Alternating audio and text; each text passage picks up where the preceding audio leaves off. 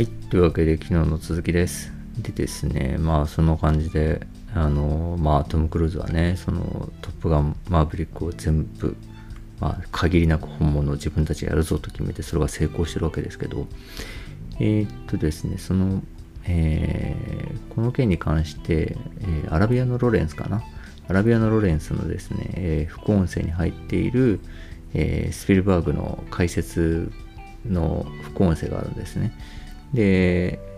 中でですね、まあ、すごいその砂漠でのものすごい人数での、まあ、合戦シーンみたいなのがあるんですよ。で、あってですね、その時にスピルバーグは、えーこれを今撮るとしたら、そうだな、だいたいこのシーンで50億から100億円ぐらいかかるかなってさらっと言うんですよね。で、えーつまりエキストラとかで本物でやったらかかるかなと。だからこのシーンは今やるとしたら、まあもちろん CG になるよねって言うんですよね。で CG になるけど、でも観客は実はこれがする、そうやって撮った。CG でやった方が安いし、CG で変わりないじゃん。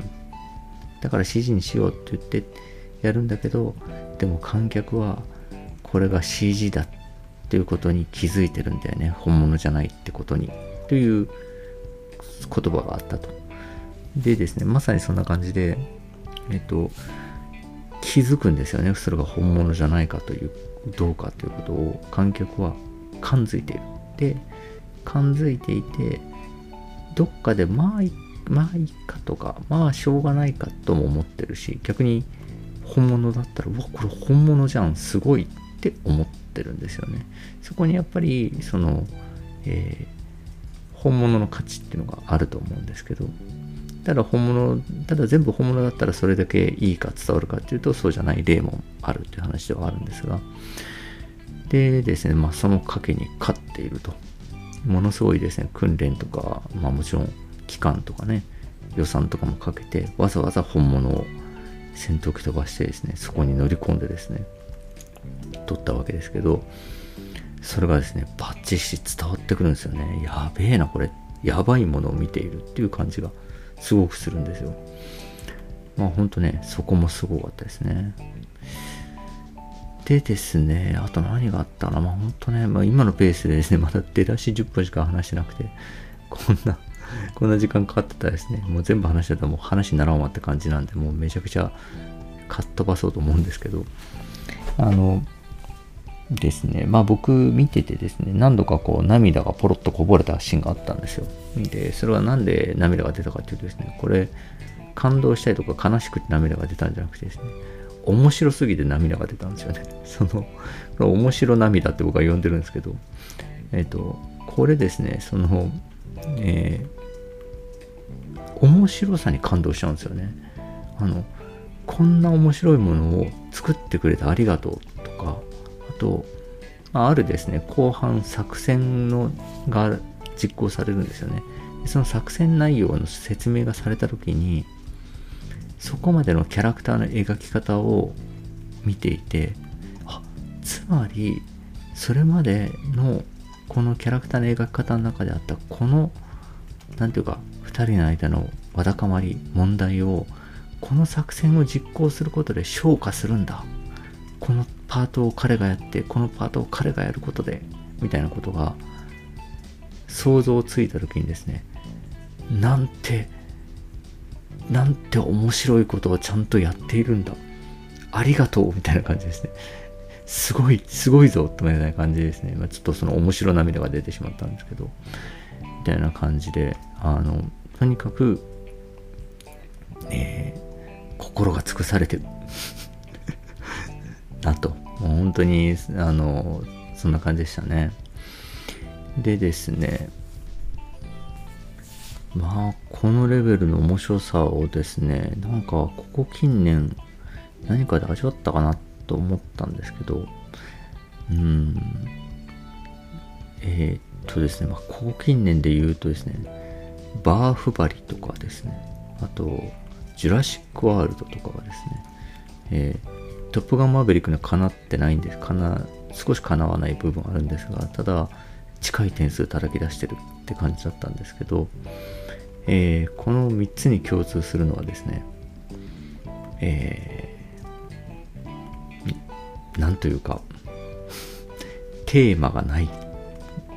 ことですかね。テーマがない、うん、テーマがないですね。つまりなんかあのさっきトム・クルーズの、えー、抱えていることそして僕たちが抱えていることこの作品の物語っていうのは一致するみたいな話してたんですけど、えー、かといってですねそれはなんか勝手に僕らが見出している見ている側が見出すものであって作品が提示してるわけじゃないんですよね。であの何て言うんですかね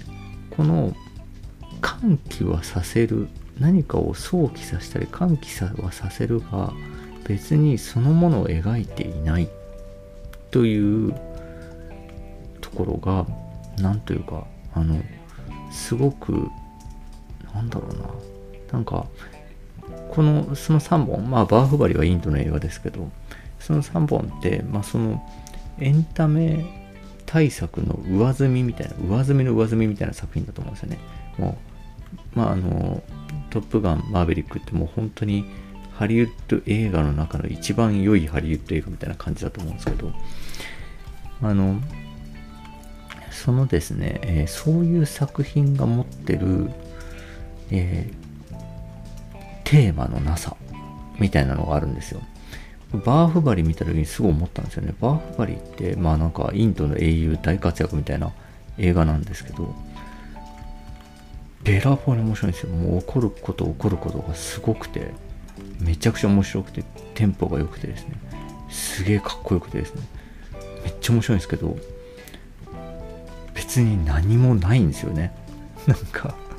それを見た後にですね、あの、そっか、人間に優しくしようとかですね、なるほど、なんかこうだなとかですね、こんな問題あるよなとかですね、そんなものが全くないんですよね。この、何もないめちゃくちゃ面白いっていうことがですね、なんていうか、面白さのなんかすごい、何か本質的な部分なんだと思うんですよね。で、それは、まあ、うーん、そうですね。なんだろうな。その3つに共通してるのは、まあ、まずさっき言っていたその、えー、心の重心。まあ、まず一つはテーマがないですよね。ただ、そのテーマを想起させる何かはある。それトップガンマーヴェリックはある。ジュラシックワールドもちょっとある。バーフバリーほぼないみたいな感じなんですけど。まあでも、テーマはないという共通はしている。で、テーマがなくて、えー、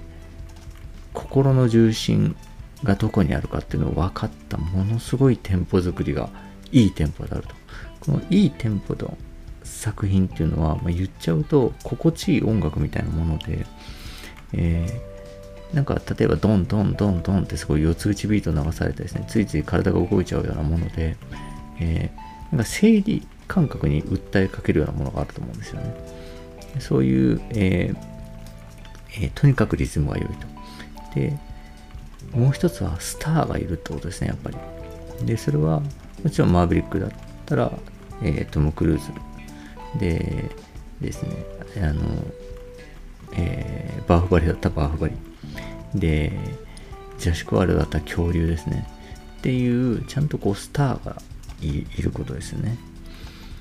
でですね、その、スターっっていうのがですね、なんというか、あの、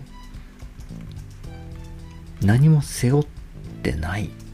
ですよね、テーマみたいなものを。背負ってなくて、勝手に僕らがそこに空っぽの中に何かの中に何かを見出しちゃうんですよね。固くしちゃうというか。多分そういうこの空虚な中心みたいなものがスターなんだと思うんですけど、そこがですね、何て言うかな、なんかやっぱり、その、例えば漫画とかでもですね、主人公で結構空虚な中心なところがあって、えー、誰でも何かを固くしてしまう人間、結構空っぽな人間みたいなところがあって、それがスターっぽいんですよね。例えばですけど、ルフィとかってやっぱ、なんとか空っぽなとこあるじゃないですか。こんなやつだとか、こういう考えとかテーマを持ってるみたいなのがないわけじゃないですか。でも周りのサブキャラサブキャラクターたちってみんなありますよね。こいつはこういう癖持っててみたいな感じの、こういう、なんとか考えを持っていてみたいなのありますよね。ある種の考えとか構えみたいなものがあるキャラクターっていうのはやっぱり魅力的なんですけどそれをえー、て言うかなあのそういう人を好きになるかどうかっていうだけなんですよねこの受け取り側としては。でそれはサブキャラクターにたくさんいろんな構えを持ったキャラクターたちがいる作品っていうのはいい作品だと思うんですけどただその中のある構えのキャラクターを真ん中に持ってくるとそれはちょっと器としにはならないんですよね作品の。作品の器になるような真ん中にいるキャラクターってやっぱ空虚なキャラクターなんですよね。ちょっと空っぽなキャラクターであると。それがですねやっぱりトム・クルーズにはその器と空虚さがあると。っていうような感とかも思いましたね。というような感じでですねなんかもう本当にあのなんだろう。なんかとにかくですねまあ元気をもらいましたね本当に。何も残らない。しかし面白さという意味ではべらぼうに面白かった。なんだろうな面白さ。本当に思い自分がこう映画館で見た映画で面白いと感じたのの点数で言うとですね中学生の時見たジュラシックはジュラシックパークとかと並ぶレベルかもしれないですね。ターミネーター小学校の時見たターミネーター2とかですね。そういう意味で面白いってなったのとあの同じぐらいそのぐらいのレベルをですね大人になって叩き出されるっていうのはちょっとびっくりしましたと。いうことでですねなんかまあ全然何も見ずに話してるんでですね話はどっちからどちらかってるんですけど、えー、トップガンマーヴェリックの話でした。というわけで本日は以上です。ありがとうございました。